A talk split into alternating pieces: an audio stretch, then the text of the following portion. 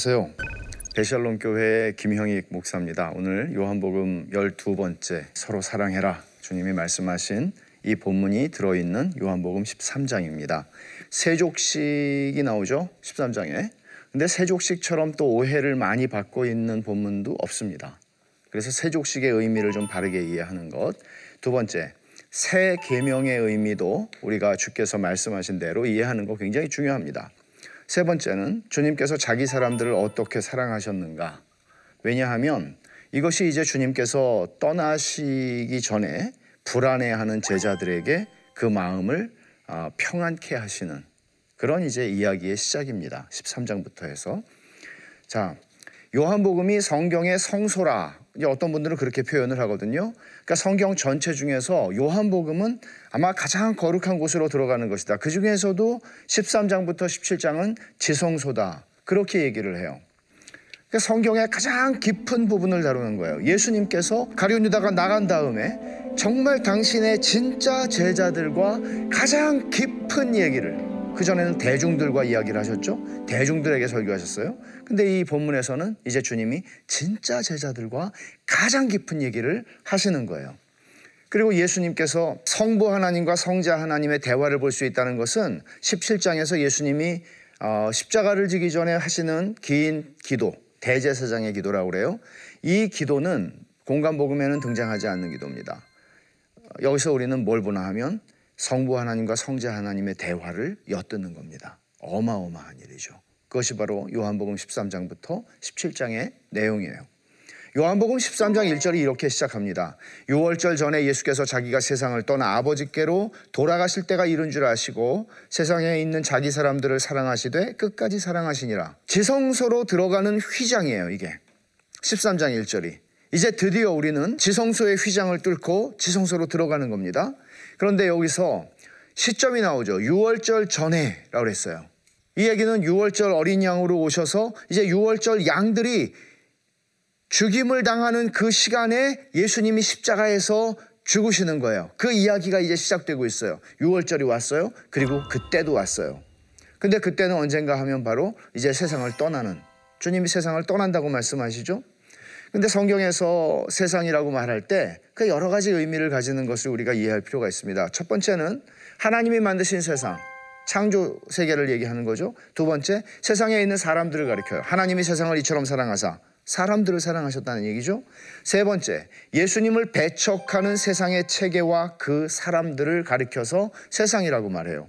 그럼 오늘 주님이 세상을 떠날 때가 왔다. 세상을 떠나실 것이다라고 할 때 어떤 의미일까요?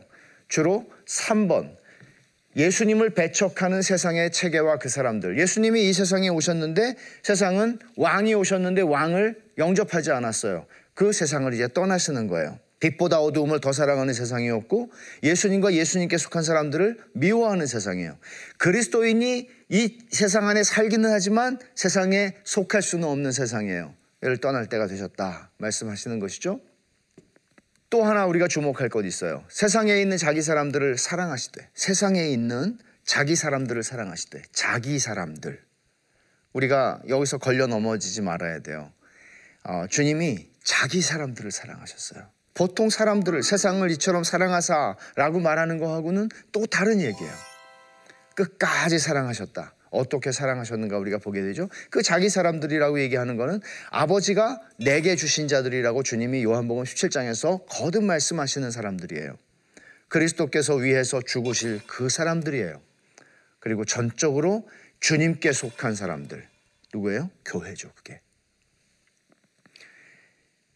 주님께서 끝까지 사랑하시는 사랑이라고 할 때 이거는 우리의 실패와 우리의 허물과 우리의 넘어짐에도 불구하고 주께서 끝내 우리의 구원을 이루고야 마시는 사랑이에요. 실패하지 않는 사랑이에요. 구약의 언어로 말하면 헤세드라고 그래요.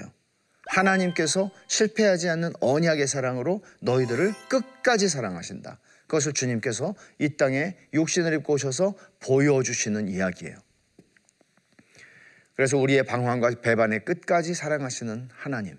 우리가 앞으로 보겠지만 가룟 유다는 예수님 팔아먹었죠. 제자들은 십자가 앞에서 다 도망쳤죠. 베드로는 부인하고 저주했죠. 이거를 넘어서는 하나님의 구원하시는 사랑을 예수님께서 보여주시는 이야기죠. 신앙생활하면서 이런 전제를 가지고 갈 필요가 있는데 이건 뭔가 하면 주님의 사람들은 주님이 사랑하신다는 전제에서 주님의 모든 말씀과 환경을 받아들여야 돼요. 주님이 이제 떠나신다 그러니까 제자들이 굉장히 불안해해요. 그 속에서 주님이 제일 먼저 지금 요한복음 13장 1절에서 성령으로 말미암아 요한이 기록하게 하신 거는 주님이 끝까지 자기 사람들을 사랑하셨다는 얘기예요. 발을 씻어 주시는 얘기 나오죠. 세족식. 요즘 사람들 좋아하는 말이죠. 섬기는 리더, 발 닦아주는 리더. 그것만 얘기하시려고 세족식을 하신 게 아니에요. 주님은 도덕적 모범을 지도자로서 보이시기 위해서 세족식을 하신 것이 아니라 1차적인 의미는 속죄의 사건, 예수님이 십자가를 지고 죽으시는 그 사건이 어떤 의미를 가지는 건지를 보여주는 사건이에요. 세족식의 목적은 예수님을 기념해서 예수님이 섬기셨으니까 우리도 한다. 그런 거 아니에요. 마틴 루터가 이렇게 얘기했어요. 해마다 고난주간의 목요일에 사제들이 평신도의 발을 씻어주는 의식으로 지키는 세족식은 위선이다. 그거는 하나의 의식으로 내가 섬기는 사람이다. 그런 얘기 아니라는 거죠. 레온 모리스라고 하는 신약학자는 이렇게 얘기합니다. 이거는 단순한 겸손의 본이 아니다. 이건 십자가의 그림자다. 어떻게 세족식이 십자가의 그림자일까요? 여러분 예수님이라면 어떻게 하실까라는 책 보셨어요? 20세기 초반의 목사예요. 찰스 쉘던이라고 하는 분이 쓴 책인데 예수님이라면 이 상황에서 어떻게 하셨을까? 근데 사실 이것과 함께 대조되는 질문이 하나가 있어요. 그건 뭔가 하면 예수님께서 무엇을 행하셨는가? 이게 세족식에서 제가 여러분들에게 좀 설명하고 싶은 부분인데 어, 사람들은 예수님이라면 어떻게 하실까? 아, 예수님이라면 발을 닦아주셨을 거야. 근데 언제나 도덕적, 그 윤리적 규범이 먼저 나와요. 근데 사실은 주님은 도덕적 삶이 뭔지를 보여주려고 이 땅에 오신 게 아니에요. 요한복음은 그런 책이 아니에요. 예수님은 하나님의 아들 그리스도이시고 예수 그리스도는 우리를 위해서 죽으시는 어린 양이라는 거예요. 그래서 예수님이 무엇을 행하셨는가? 이게 정말 중요한 거예요. 이걸 놓치고 도덕적, 윤리적 수준으로 기독교를 축소시키려고 하는 것은 대단한, 대단한 문제죠. 심각한 문제예요. 오늘날 이런 것들이 얼마나 인기가 있는. 이 책이 잘못됐다는 얘기는 아니에요. 우리의 초점이 무엇이어야 하는가를 지금 얘기하는 것입니다. 십자가를 위한 무대 준비가 완료가 됩니다. 마귀가 벌써 시몬의 아들 가련 유다의 마음에 예수를 팔려는 생각을 넣었다. 이중적인 차원이 나오죠. 마귀가 생각을 넣었어요. 유다에게. 그리고 유다는 행동을 개시하기 시작했어요. 이렇게 하면서 예수님이 십자가를 지고 죽으시는 진짜 속죄의 사건을 이루시는 그 무대 준비가 완료가 돼요. 그리고 나오는 게 세족식이에요. 빌립보서 2장 5절에서 11절에 있는 말씀하고 이 세족식의 얘기를 비교해서 어떤 신학자가 얘기한 게 있어요. 주님이 자리에서 일어나셨어요. 발을 씻어 주시려고. 그것은 근본 하나님의 본체시나 하나님과 동등됨을 취할 것으로 여기지 아니하시고 섬기기 위해서 보좌에서 일어나신 것이죠. 자기를 비워 사람의 모양으로 나타나사 자기를 낮추시고 당신 자신을 한없이 낮추셨어요. 예수님의 자기 비하가 일어나죠. 세 번째, 수건을 가져다가 허리에 두르시고 종이 하는 모습이죠. 종의 복장이죠. 종의 형체를 가지사 전형적인 종의 행동과 태도예요. 이거는 사실 유대인 종들은 발 닦아주는 일을 하지 않았어요. 발 닦아주는 거는 이방인 종들이 하는 거예요. 종 중에서도 제일 밑에 사람들이죠. 그 다음, 대야에 물을 떠서, 사실 물을 떠서라고 하는 게 쏟아 붓는다는 뜻으로 거기 썼거든요. 제자들의 발을 씻으시고, 죽기까지 복종하셨으니 십자가에 죽으심이라. 주님이 십자가에서 죽으시면서 그 피를 다 씻어서, 쏟아서 우리의 죄를 씻어 주시는 것이죠. 그들의 발을 씻으신 후에 옷을 입으시고 다시 앉아 하나님이 그를 지극히 높여 모든 이름 위에 뛰어난 이름을 주셨다. 그래서 예수님은 구속사역을 성취하시고 영광의 보좌에 올라가 앉으십니다. 그러니까 굉장히 비슷하죠. 빌립보서 2장의 본문은 요한복음 13장 1절부터 10절에 있는 세 족식의 본문에서 다 나타나는 거예요. 다시 말하면 예수님의 이 발 씻어 주신 사건은 도덕적 모범을 보이는 게 1차적인 목적이 아니라 주님이 이제 하실 일을 보여주는 사건이에요. 예수께서 대답하여 이르시되 내가 하는 것을 내가 지금은 알지 못하나 이후에는 알리라 그랬어요. 왜 이렇게 말씀하셨죠? 왜 지금 몰라요? 도덕적인 모범이면 지금 아 주님이 선생으로서 스승으로서 우리 발을 닦아주시는구나. 나, 겸손을 가르치시는구나. 왜 몰라요? 십자가를 아직 보지 못했고 경험하지 못했기 때문에 지금은 알 수가 없는 거예요. 그 얘기를 지금 하시는 거죠. 이게 십자가의 속죄 사역을 얘기하는 거다. 내가 너를 씻어주지 않으면 내가 내가 나와 상관이 없느니라. 이것도 속죄 사역을 얘기하는 거죠. 아니 발을 씻어주고 안 씻어주고 내 발을 주님 못 씻깁니다 하는 게 뭐 그다지 문제예요. 도덕적인 문제라면 속죄 사역과 관련된 얘기다. 예수께서 이르시되 이미 모욕한 자는 발밖에 씻을 필요가 없느니라 온몸이 깨끗하니라 너희가 깨끗하나 다는 아니니라. 지금 속죄에 대한 얘기를 하고 계신다는 거 여러분 놓치면 안 돼요. 그리고 또 예수님께서는 거룩한 교제로 초청하세요. 베드로하고 하는 얘기를 보면 예수께서 이르시되 이미 목욕한 자는 발밖에 씻을 필요가 없다. 발밖에 씻을 필요가 없다. 이미 목욕한 자, 이미 씻음을 받은 사람이에요. 그러나 범죄하고 넘어지고 그러죠. 그런 것들을 우리가 하나님 앞에 고백하고 나아갈 수 있다는 거예요. 그러나 여러분 오해하지 마세요. 우리가 회개를 하고 하나님 앞에 우리의 죄를 자백할 때 그때마다 우리의 죄 씻음이 새롭게 일어나는 게 아니에요. 속죄는 예수님의 십자가에서 완전히 다 일어났어요. 예수님을 믿는 사람들의 과거와 현재와 미래의 죄는 다 씻어졌어요. 그러나 내가 죄를 왜 고백해야 돼요? 왜 자백해야 돼요? 요한일서 1장 9절에 말한 것처럼 죄를 자백해야 내가 하나님과 깨어지고 소원해진 관계가 회복되는 은혜를 교제 속으로 다시 들어가는 은혜를 경험하는 거죠. 그러나 세족식의 두 번째 의미가 있는 거죠. 그게 우리가 보통 하는 거예요. 겸손과 섬김의 도덕적인 모범을 보이셨다. 14절 15절에 주님이 말씀하세요. 내가 주와 선생이 되어 너희 발을 씻었다. 너희도 서로 발을 씻어주는 게 옳다. 내가 너희에게 행한 것 같이 너희도 행하게 하려고 본을 보였다. 사람들은 그냥 일로 쑥 넘어와 버려요. 앞에 있는 구절들을 다 생략한 채 다 그냥 skip하고 일로 넘어와요. 그게 아니에요. 정말 중요한 것을 주님이 다 말씀하시고 두 번째로 말씀하시는 것이 이것이죠. 이 상황을 보세요. 누가복음에 보면 예수님이 지금 십자가를 지기 직전이잖아요. 제자들과 마지막 식사를 하려고 모였잖아요. 근데 제자들은 뭘 하고 있나 하면 누가 크냐 서로 다투고 있어요. 이게 3년 동안 예수님이 제자 훈련 시킨 제자들의 모습이에요. 아직 십자가를 경험하지 않은 거죠. 이런 상황에서 주님이 전에 하셨던 말씀 뭐예요? 인자가 온 것은 섬김을 받으려 함이 아니라 도리어 섬기려 하고 자기 목숨을 많은 사람의 대속물로 주려 함이라. 이미 이 말씀을 하셨어도 제자들은 무슨 소리 하는지 몰랐죠. 근데 진짜 섬긴다는 것, 섬김의 절정이 뭐예요? 발 닦아주는 게 아니고 십자가에서 죽으시는 거예요. 유다의 배신을 이 자리에서 예고하세요, 주님이. 지금부터 일이 일어나기 전에 미리 너희에게 일러두면 일이 일어날 때 내가 그인 줄 너희가 믿게 하려 함이라. 주님은 왜 유다의 배신을 미리 예고하시는가? 내가 그인 줄 그때 지나가면 이게 주님께서 모든 것들을 붙잡고 움직이셨구나 하는 것을 알게 되는 것. 내가 그인 줄. 이게 무슨 뜻이라고 그랬죠? 내가 스스로 있는 자. 내가 여호와다. 내가 하나님이다. 하는 걸 말씀하는 거예요. 그러나 이것만이 아니죠. 가련 유다에게 회개의 기회를 주세요. 사실은 예수님이 대답하시기를 내가 떡 한 조각을 적셔다 주는 자가 그니라 하시고 한 조각을 적셔서 가련 시몬의 아들 유다에게 주시니 그랬어요. 자, 이 상황을 좀 한번 이해를 해보죠. 예수가 사랑, 예수님이 사랑하시는 자 누구예요? 요한이에요. 요한이 스스로 이렇게 쓰고 있어요. 예수의 품에 의지하여 누웠다. 그러면 무슨 얘기예요? 요한이 지금 오른쪽에 앉아 있는 거죠? 그렇죠? 오른쪽에 앉아 있어요.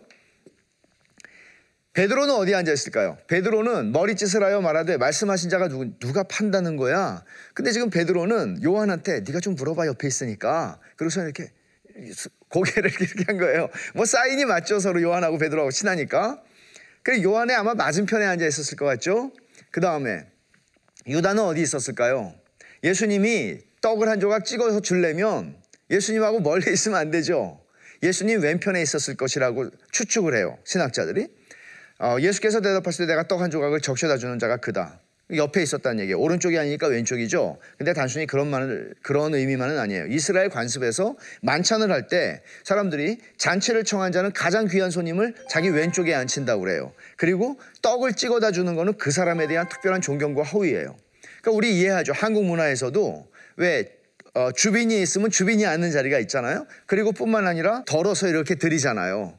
그런 거하고 비슷한 의미예요. 그러니까 주님께서 떡을 찍어다 주셨다는 것은 사실 주님이 그 사람에게 표현할 수 있는 유다에게 표현할 수 있는 마지막 애정과 돌이킴을 위한 시간을 주시는 거란 말이에요. 다투고 있어요 제자들이. 근데 주님이 그러니까 누가 예수님 옆 왼쪽에 앉을 거냐 이게 지금 관심사 아니에요? 주님이 유다를 불러요. 유다야 너 여기 앉아. 유다가 가슴이 철렁했을까요? 주님이 그를 대접하시잖아요. 조각을 받은 후 곧 사탄이 그 속에 들어간지라 예수께서 유다에게 이르시되 내가 하는 일을 속히 하라. 유다가 그 조각을 받고 나가니 밤이다. 굉장히 문학적인 표현이죠.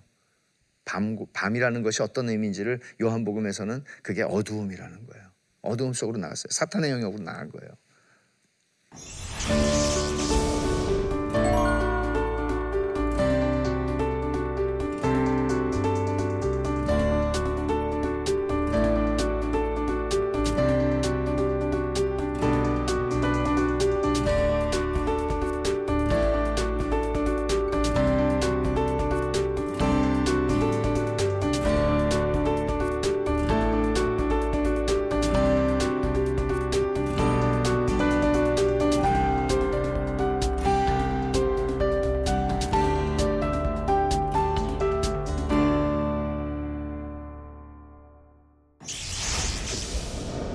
영광의 시간이 왔어요. 유다가 예수님의 마지막 호소를 물리치고 밤을 향해서 나간 그 순간에 영광의 시간이 이제 결정적인 시간이 왔어요. 그가 나간 후에 예수께서 이르시되 지금 인자가 영광을 받았고 나가자마자 주님이 하신 말씀이에요. 지금 인자가 영광을 받았고 하나님도 인자로 말미암아 영광을 받으셨도다. 십자가가 영광의 사건이라고 그랬죠. 만일 하나님이 그로 말미암아 영광을 받으셨다면 하나님도 자기로 말미암아 그에게 영광을 주시리니 곧 주시리라. 이제 영광의 시간이 왔다 선언하세요. 레슬리 뉴비기는 이런 얘기를 해요. 어, 유다가 나간 그 시점을 예수님 편에서 하실 십자가에 대한 순종의 행위는 유다가 방을 나가는 순간에 완수된다. 따라서 이때가 하나님의 영광이 나타나는 순간인데 아들 안에서 아버지가 영화롭게 되는 동시에 아버지 안에서 아들이 영화롭게 되는 찰나다.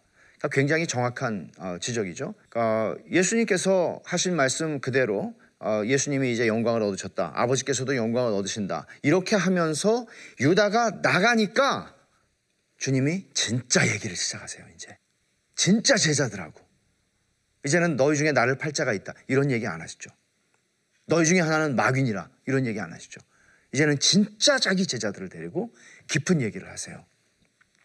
다락방 강화 혹은 다락방 설교라고 얘기해요. 이게 이제 14장, 15장, 16장이죠. 성부 하나님과 성자 하나님의 영광 돌리심이라고 하는 그러니까 예수님께서 지금 어떻게 시작하세요? 인자가 영광을 얻었다. 또 인자로 말미암아 아버지가 영광을 얻으셨다. 성자 하나님과 성부 하나님이 영광을 얻으시는 얘기들 굉장히 중요한 얘기거든요.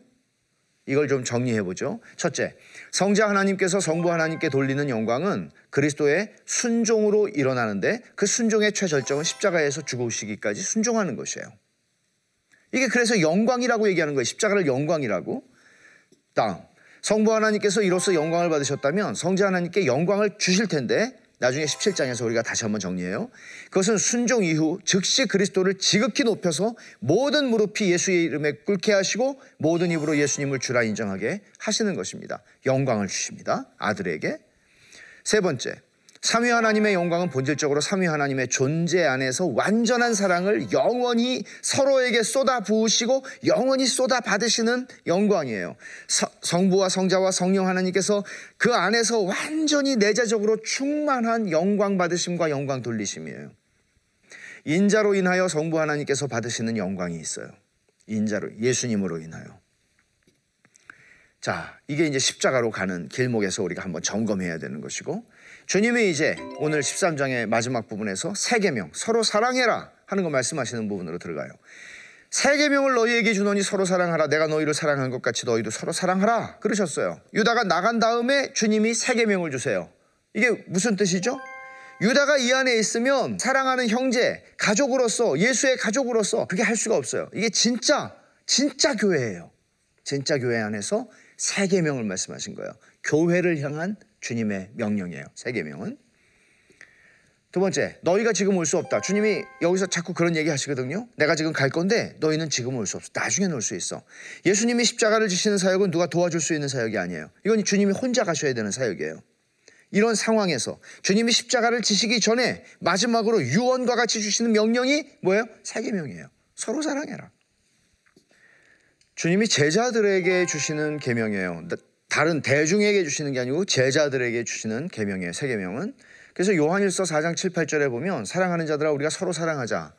여기서 요한일서를 이해하는데 굉장히 중요한 건데 사랑은 하나님께 속한 것이니 사랑하는 자마다 하나님으로부터 나서 하나님을 알고 주님이 말씀하시는 세 계명으로 사랑하는 거는 하나님의 자녀만 할 수 있는 거고 하나님의 자녀한테만 주신 거고 이렇게 하는 사람들은 하나님의 아들이에요. 딸이에요.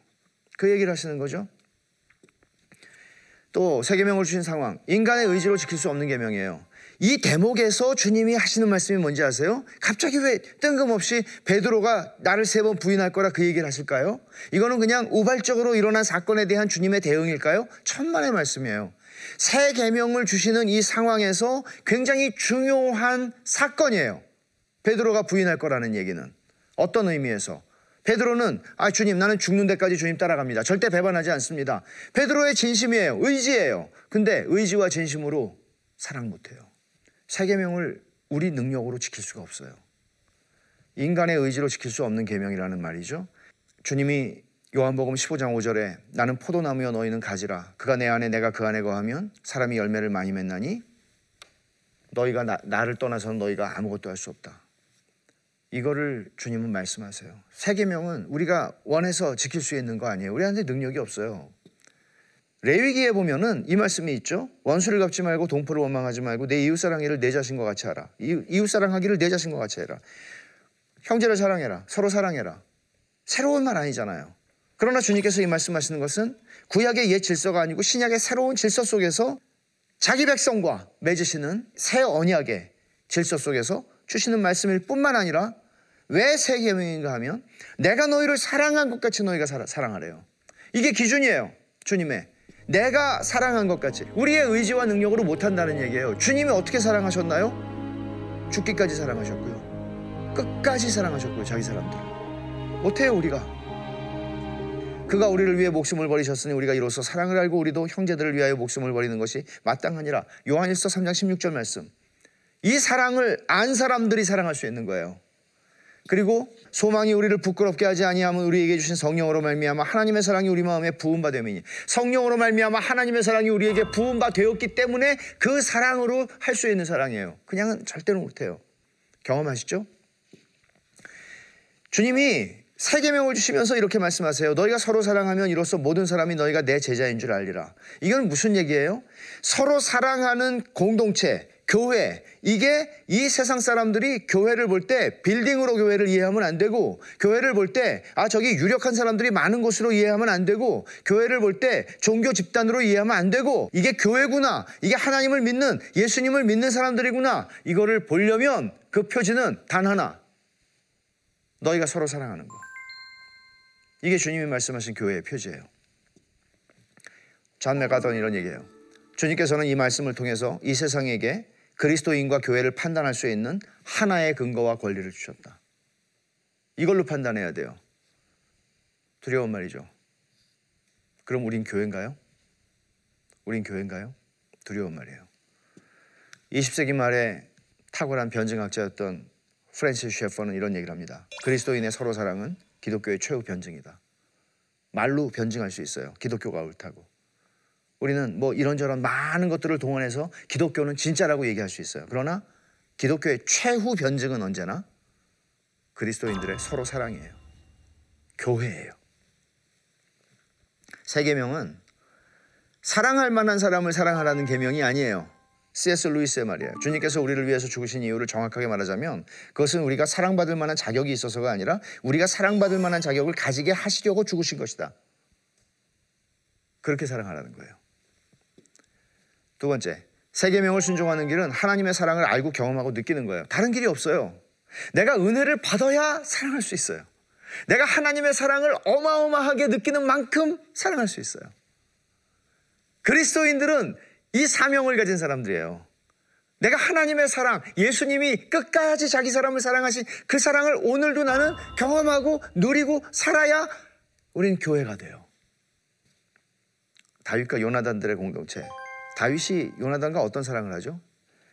요나단의 마음이 다윗의 마음과 하나가 되어 요나단이 그를 자기 생명같이 사랑하니라. 요나단은 다윗을 자기 생명같이 사랑하여 더불어 언약을 맺었으며 요나단이 자기가 입었던 겉옷을 벗어 왕자가 입는 옷을 벗어 다윗에게 주었고 자기 군복과 칼과 활과 띠도 그리하였다. 어쩌면 구약에 살았던 다윗과 요나단이 주님의 세계명이 어떤 것인지 그리고 세계명을 통해서 주님이 세워가실 공동체가 어떤 것인지 보여줬는지 모르겠어요. 오늘 강의를 마무리하면서 우리가 적용할 점을 한번 생각해 보죠. 첫 번째, 복음과 도덕을 혼동하지 마세요. 이거는 내가 오늘 뭐를 행하는 이런 적용이 아니죠. 도덕적으로 훌륭해져야 한다. 옳아요. 그러나 교회는 윤리 공동체는 아니에요. 윤리 운동을 하는 윤리 운동에 목을 매는 곳이 아니에요. 그 윤리는 어디서 나오는 건지 아세요? 예수 그리스도의 피 흘려 죽으신 사랑과 은혜와 죄사함의 은총을 받은 사람들을 통해서 나오는 사랑이고 섬김이에요. 도덕과 복음을 혼동하지 마세요. 두 번째, 주님의 사랑을 입은 사람만이 세계명에 순종할 수 있어요. 세계명 모르는 사람 있나요? 다 알아요. 못해요. 은혜가 필요해요. 베드로처럼 내가 하겠다? 못해요. 너희가 나를 떠나서 아무것도 할 수 없다. 매일 매일 오늘도 하나님의 은혜가 필요해요. 주님 사랑할 수 없습니다. 사랑할 수 있도록 하나님의 사랑을 부음받은 사랑을 성령으로 말미암아 깊이 경험할 수 있도록 도와주십시오.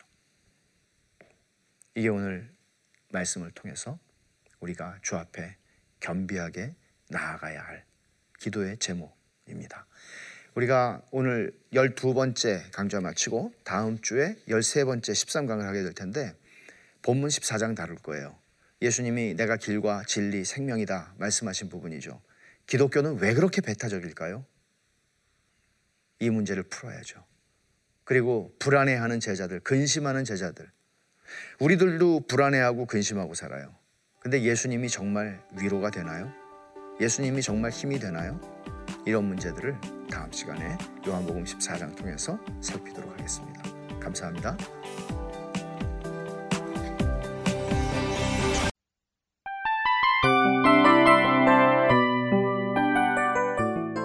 이 프로그램은 청취자 여러분의 소중한 후원으로 제작됩니다.